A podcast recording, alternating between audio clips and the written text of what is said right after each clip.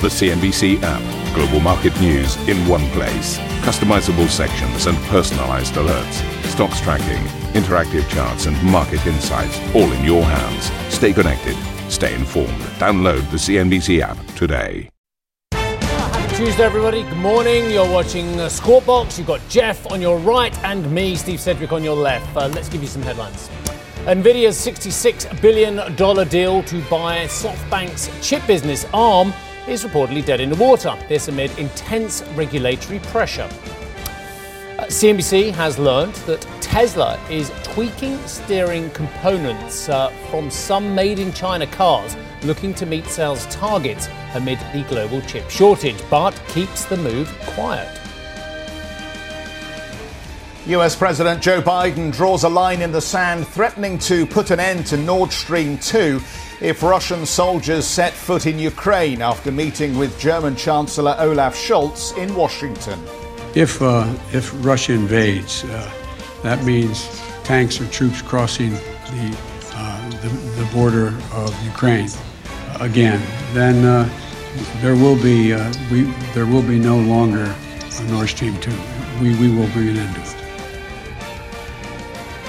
Meanwhile, the French President Emmanuel Macron says the next few days will be critical after meeting his Russian counterpart in Moscow. Growing tensions increase the risk of seeing a brutal deterioration of the continent's balance of power and stability. It would be in nobody's interest. And net profit at BNP Paribas surges 34% over 2021 as the French lender sets out a new strategy to 2025. The CFO, Lars Machenil, tells CNBC the bank is prepared for any ECB rate hikes. If there would now be interest rates picking up to reflect a step up in the economy, well, we will be there to accompany that and, and take the benefits from it.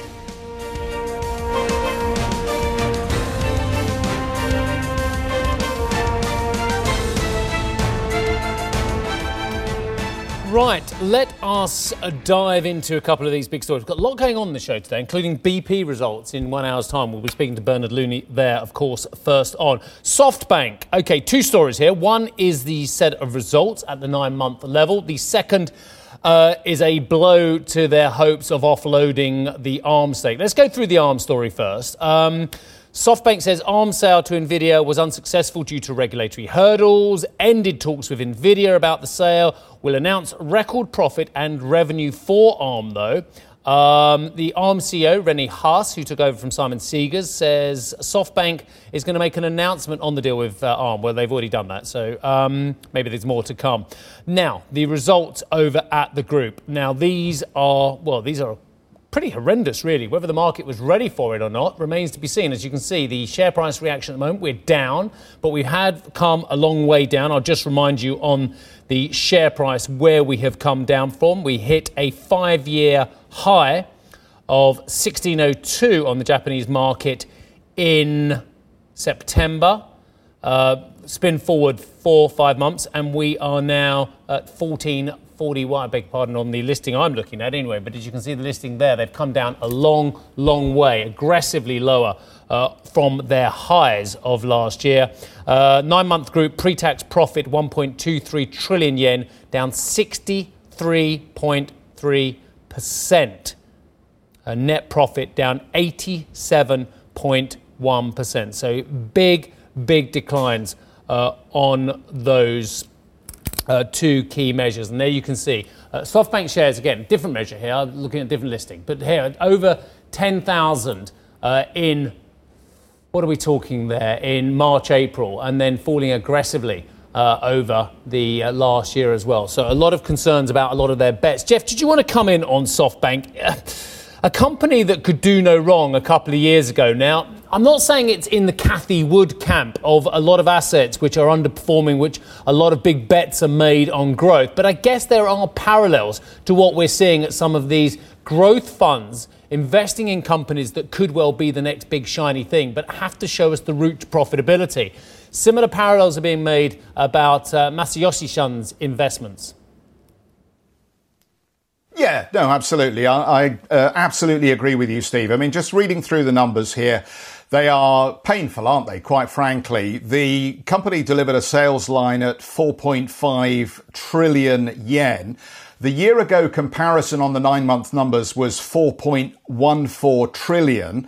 So sales were actually up uh, 10% or so on the uh, previous uh, period based on these earnings. But the operating pre-tax is a negative 63.3% at 1.23 trillion yen as against 3.36 trillion uh, for the um, year ago period on the nine month comparison.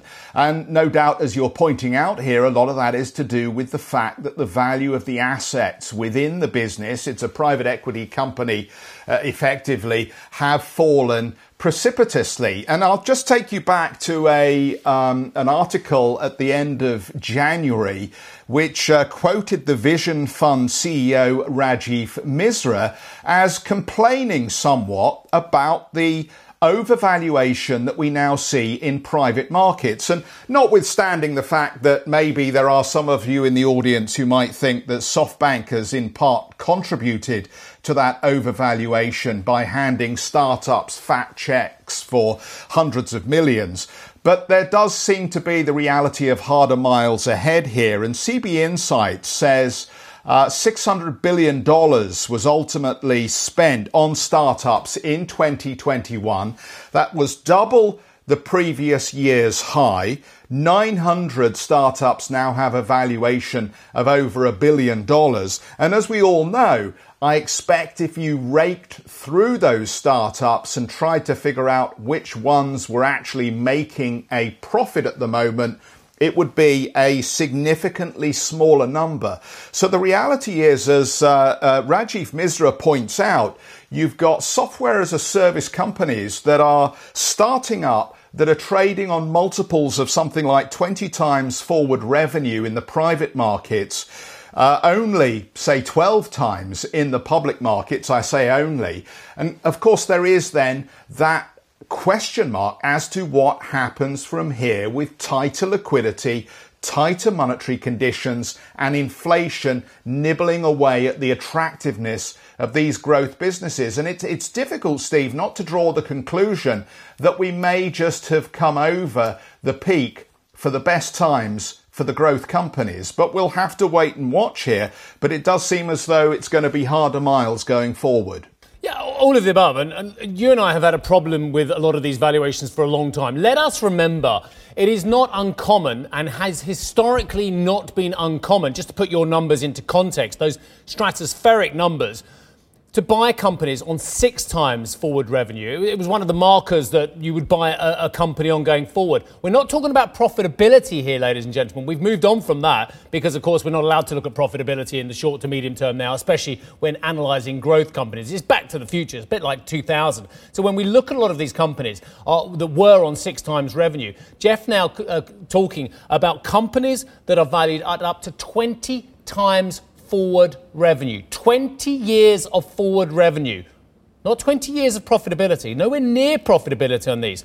Uh, and that reminds me very much of where we were 20, 21 years ago. And unfortunately, if we have got a rate tightening cycle, which it appears we have. And that was a, a bewildering um, revelation to many people yesterday on the markets that actually BTP yields can go up, that actually Greek paper can go up. And all those years of the Draghi and the Lagarde put as well may well be significantly behind us as well. So it is making people look at the cash flow of these companies going forward and perhaps bring a sense of reality. We're not talking about valuations crashing back down to six times forward on sales, but we are talking about uh, a bit of a, a realization check there. In a world where interest rates are potentially going up, albeit at a glacial pace, that makes those projections very, very difficult as well. The other point that we all know, and I mentioned it yesterday on the channel as well, is that um, SoftBank and a lot of other VC players, they do not expect all of their assets to make it. But what they do expect is around about a fifth of their assets to make it very, very large so that can pay for all their losing bets as well. At the moment, they are struggling to get that 2080 uh, power law, uh, as Sebastian Mallaby put it as well, in place as well. Geoff, I don't know if you want to come back on that before you go to BNP. Well, just to flag up a guest, um, Richard Windsor is going to be joining us in the next hour of programming. So we're going to talk a bit about the collapse, collapse of the ARM and the Nvidia deal. Um, but you and I know, you know, if you come back to your sort of investment fundamentals, there is something very important called the margin of safety. Uh, and uh, ultimately, the margin of safety, I, I, would suggest, has largely been ignored in the go go years of liquidity everywhere and Tina, there is no alternative. And you just buy what seems to be going up. You buy the momentum. Well, at times, that story changes and it tends to get very choppy. It's not unusual to see something like a 10% correction ahead of a shift in interest rates. And that's what's going on at the moment. And we see this volatility in markets, but that's when it's very important to remember your discipline and your margin of safety because that margin of safety represents uh, your opportunity when markets turn. And it is, you know, people fixate about what is the right exit price? How much profit should I take?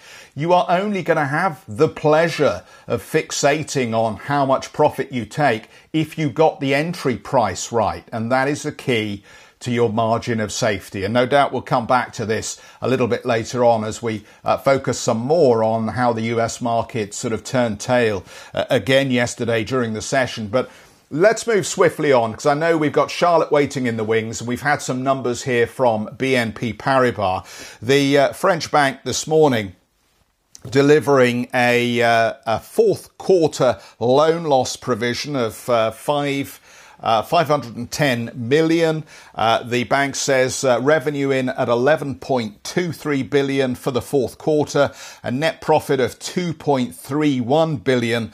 These figures on the fourth quarter seem to beat expectations. Uh, as far as uh, I can see on these figures, the uh, CET1 ratio in at a healthy 12.9% as at December 31st. So no issue with uh, capital here. The ROTE target going forward uh, from a 10% number for 2021, the group is now looking at more than 11% under the new 2022 2025 strategic plan. And that's the interesting thing about these numbers. Not only have we got fourth quarter and full year 2021, but we've got new goals up to 2025. Charlotte, let me uh, defer to you here because I know you've been talking with the bank and you can tell us a little bit more about how ambitious these goals are. Yes, and you went through the top numbers there, as you said. They had strong first three quarters of the year, Q4 beating expectations there. Again, you went through the numbers, so I'm not going to repeat them here. And look, it's a bank that's been changing a lot. Uh, they've been, they want, they make very clear the ambition that they want to be the key investment bank, the go-to European investment bank, and they've placed themselves changing their business really to, uh, to adapt to this. You remember two years ago, they acquired the prime brokerage uh, unit from Deutsche Bank. Uh, they bought the share in Exane that they didn't already own. They got some client referrals CS. They've really been pushing that. They won back some market share uh, during COVID, where some of the big US players kind of retreated back to the US market. They want some market share and they want to fight that corner. They've beefed up their, their global equities. They want to be, when they've been an underdog in that bid, they were much stronger in fixed, fixed income. Uh, they're really trying to be the key European player in that field, while a lot of other European players have decided to move away from this, thinking they cannot compete with uh, the Americans, and the big American banks. So BNP Paribas is very much pushing in, in that field. So very interesting change of strategy uh, for the bank. Uh, I had a chance to catch up with the CFO of BNP Paribas to look at the results of 2021, and he had a look of where the growth was coming from in the different units. Take a listen. Domestic markets, revenues are up 5%, thanks to the good commercial activity across all the networks and all the specialized services. I remind you that in those specialized services, we have, for example, Arval, our fleet leasing, revenues up 20%. We also have Nickel, our alternative banking services up more than 20%. And so that's that part. And then if you look at international financial services, they picked up with very strong net inflows. And then CIB, well, they continued their strong commercial momentum driven by all of its businesses, confirming its position as a European leader with market share gains across all of the businesses. So that's why. So BNP Paribas is doing well, but each of its businesses is doing very well. We are entering an environment of higher interest rates. Of course, that's also because there, so that could be a good tailwind, of course, for, for banks and for BNP Paribas, but that's also because we've seen inflation persisting, um, which could be a headwind. So, how are you positioning your business in this environment that we see um, coming into 2022? Well, if you look at the overall planning that we take as a base around which we, we work uh, everything out, we basically took a very conservative stance on it. Yeah. And so that's basically what we do. So if there would now be interest rates picking up to reflect a step up in the economy, well, we will be there to accompany that and, and take the benefits from it. So they said they also presented this new strategic plan. So there's a reshuffle of the business. Uh, well, they're putting all the banking uh, business in one unit and the investment and insurance uh, business in another unit and then CIB. So it's a slight reshuffle of how they organize the business. They've also presented some new targets. So they expect now between 2022 and 2025 a return of tangible equity of more than 11% by 2025, revenue growth of more than 3.5% annually, and net profit on average up 7% each year and maintain a CET1 ratio of 12% in 2025. That's a new target that they presented uh, for the next four years. They also announced a 60% payout ratio. So it was, it's been 50% up until now for BNP Paribas. They're, they're raising up to 60% with a minimum of 50, 50% cash payout and the rest would be uh, share buybacks, uh, for, for, example. So these new numbers there presented by BNP Paribas on a bank that has their shares up uh, more than 50% over the past 12 months. So a very interesting story there for uh, BNP Paribas beating their results in the past few quarters, and this change, this in-depth business, uh, very much acting beefing up the investment bank, Steve. Sorry, sorry, Charlotte. I know that people are probably going to celebrate today and buy the shares and be excited about the improvement, but I, am not convinced. Um, if you are targeting a return on tangible equity above your cost of capital, only by 2025. When some of your rivals, such as Santander last week, and we spoke to uh, this, uh, the, the, chair there last week as well, Ana Botín, talking about a ta- return on tangible equity target of 13% as well uh, in 2022, by the way. How is that a good figure if you can only reach a level above your cost of capital by 2025? It seems to me, dare I say it, quite woeful compared to some of the competitors. BNP is very well known for giving very conservative targets and um, and beating them more easily in a way. In a sense, they've always been giving these very very conservative kind of targets. Uh, last year, because of the uncertainty with COVID, they said they would just have see a growth in revenue. And the previous strategic plan that they had presented also had this sort of very conservative targets. Sometimes they update those targets on the way if results are better than expected, but that's usually what they do. So promise less and deliver more, I guess. But, but what route are they turning in at the moment? I haven't had a chance to look. Uh, return on tangible equity is at 10%, so that's that's been okay. stable over the past well, couple of okay, quarters. Okay, well, that's great. That should be above your cost of capital for a bank that's getting money sent to them from the ECB at zero, isn't it? Or am I missing something? Maybe next time we need to bring Lars Machenil to do this live interview with us and we can grill him on all these questions. Oh, okay. Uh, coming up on the show, President Biden says the US is in lockstep with Germany over Russian aggression towards Ukraine. And the French President, uh, Monsieur Macron, says the next few days will be crucial in talks with Moscow. We will have the latest after the break. And Geoff, the podcast, I'm told it's a goodie. Yeah, and for and for more on SoftBank's earnings and that ill-fated ARM Nvidia deal. Check out the podcast as Steve's recommended. It is available on Spotify and Apple Podcasts. We'll be back, everybody.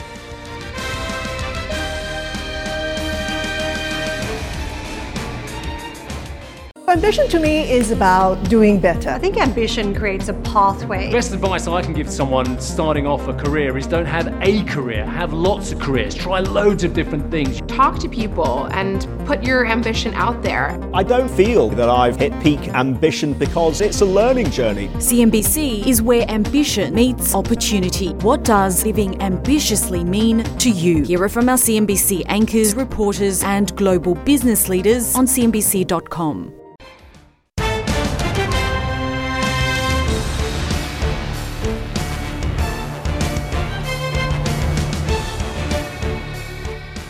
um, it was a disappointing day for those of you who are long the market, who are hoping for an acceleration of the rally we saw towards the tail end of last week. But there's just too many counterflows at the moment to get that kind of momentum going. There are some products, I mean, credit where it's due, it's been a very large bounce in Bitcoin, for instance, as well, from down about 33,000 per Bitcoin to uh, touching year highs around 44,000. So some products are getting a bit of momentum. Some of the tech names aren't as well. And, it's, and I think it's been one of the most interesting earning seasons for years because rather than across the board everyone doing well. I know we've had this usual beat on revenues and earnings, uh, 70 odd percent beat, but you've got to ignore that. that, that, that that's always going to happen. You always market low uh, to, uh, funnily enough, beat. But I think in the individual names, there's some fantastic moves as well. The Dow did absolutely zip yesterday. I'll just go you through where we are compared to our record highs. We're 5% off our record highs on the Dow. We're 7% off our record highs on the S&P. But the Nasdaq is actually 13.6% below its record highs. And, and, we're seeing a split, aren't we? We're seeing stratospheric numbers from couple of those big names that you rely on in order to bulk up your portfolio. You, we know you've only got six stocks out there. You pretend you've got the S&P, but you've got six, haven't you? or something like that. Uh, Apple, Google, um, uh, Amazon, great numbers in the earnings season. But some of these names, and I'll just roll forward, are really not performing. And I'll just roll forward. Rod's, Rod's going to be there eventually. And I'll just roll forward. Here we go. We're, we're back. Are really struggling. Uh, and Netflix, and there's a lot of comment from the analyst community now who've only just discovered that actually Netflix is one of many uh, streaming sites out there. It, it is in many ways at the top of the tree in terms of its product, in terms of its scale, but it is a vicious war out there. Uh, and, and, and the problem is, when you've got Amazon Prime, which sends stuff through the post to you as well and gives you benefit for doing so. You can absorb a 20 bucks, which equals 17% rise for 147 million homes. Whereas Netflix do not have that delivery arm as well. So you can see actually the strangest thing in many ways that a streaming service plus a delivery of product from an online marketplace combination. It's kind of one of those that actually does work, isn't it? I know we've talked about this hundreds of times over the years. Netflix doesn't have that, so real pressure on Netflix again from the analyst community as well. Meta, well, what can we say that we haven't already said about Mark Zuckerberg's group as well? Again, reinvention at this stage, reinvention with a path to profitability for the Meta. The reason for the name change from this group was to say we're bigger than just Facebook as well. So the analyst said, okay, you're bigger than just Facebook. Show us what you do and show us how we get there profitably as well. Because again, as Geoff and I were saying at the top of the show, there is a slight change in psyche now. It isn't growth at any cost now. It is growth with measured excitement because of the interest rate environment. And I think Mark Zuckerberg and the team, Nick Clegg, you know, all these amazing people, uh, have to find uh, a, a, way to communicate with the investors that they're going to understand how this one goes forward. And Peloton is again the same thing. Huh, you're saying? It was 21% higher. It was 21% higher because a couple of those big names, one of them I just mentioned, could well be uh, about to put in bids for this company as well. Largest sportswear company in the world, Nike, and the largest tech company in the world, give or take,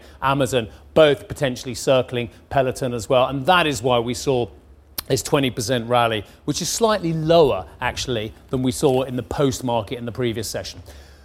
Let's have a look at Tesla as well. This is fascinating. So, there's a couple of big stories here, and we can talk about this at length a little bit later on if I don't go on too much. One of the stories uh, is about this subpoena. There was a 2018 deal with the US authorities that basically I was going to say shackled, but, but, but put a more of a grip around Elon Musk and his tweeting ability to talk about market sensitive issues. It's a lot deeper story than that, but you get my gist. I, they wanted him to not put out information that could move the share price aggressively on Twitter before it was put out in official statements as well, so that all shareholders could look at it rather than just the ones who follow him on Twitter.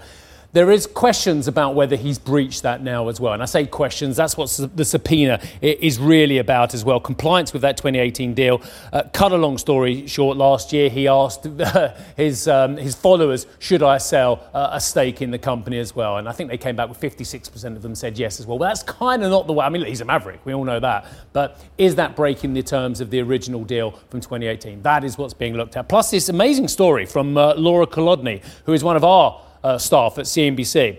And I'll just read you a line from this as well. Uh, Lora's putting out that Tesla excluded one or of two electronic control units in the steering racks of Shanghai built Model 3s and Model Ys to deal with chip shortages. Uh, CNBC has learned a lot of these have already shipped to China, Australia, and Europe as well.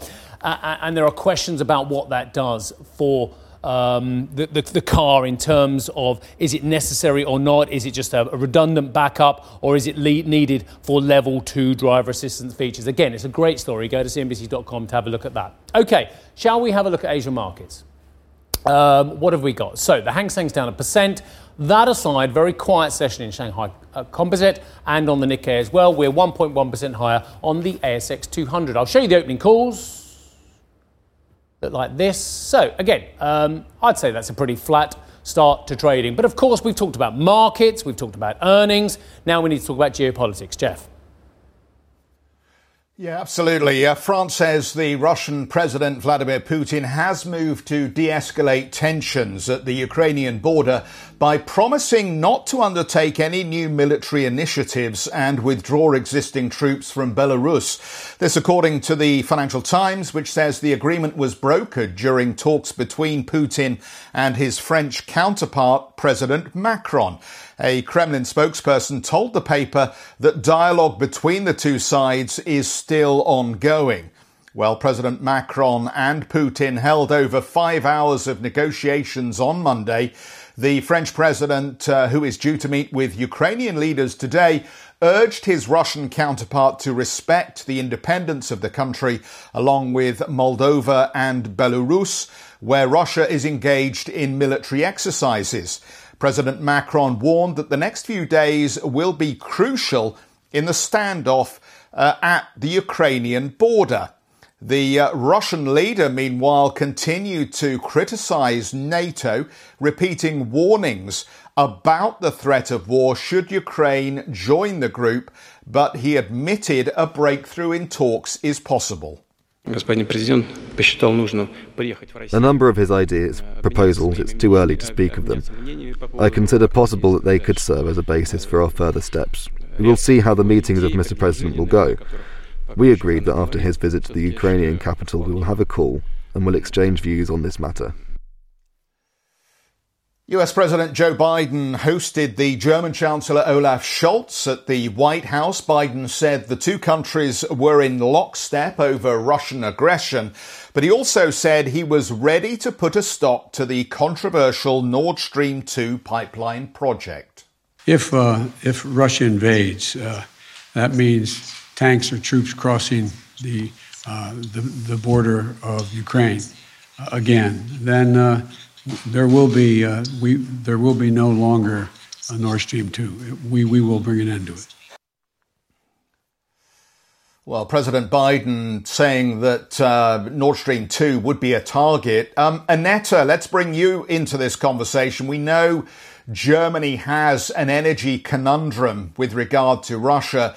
My sense was at the uh, press conference that uh, Mr. Scholz didn't really want to talk about Nord Stream 2 at all.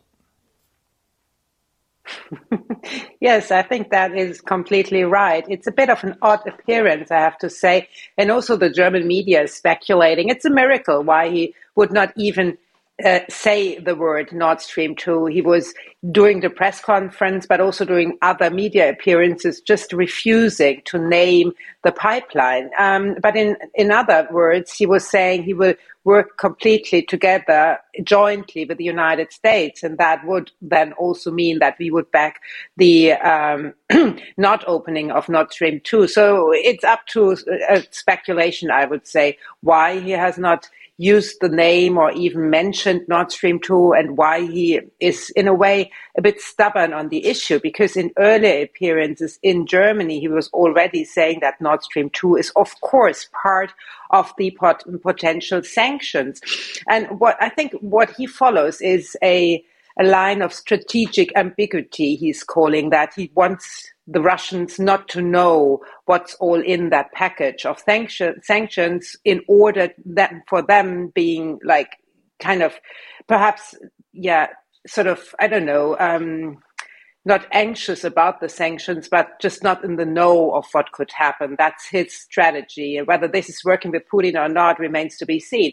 But perhaps we listen in what uh, Olaf Scholz, the Chancellor of Germany, yesterday had to say about the sanctions and how uh, well prepared they are. We have intensively prepared everything to be ready with the necessary sanctions if there is a military aggression against Ukraine. And this is necessary. It's necessary that we do this in advance so that Russia can clearly understand that these are far reaching, severe measures. It's part of this process that we do not spell out everything in public because Russia could understand that there might be even more to come. And at the same time, it's very clear we are well prepared with far reaching measures. We will take these measures together with our allies, with our partners, with the US, and we will take all necessary steps.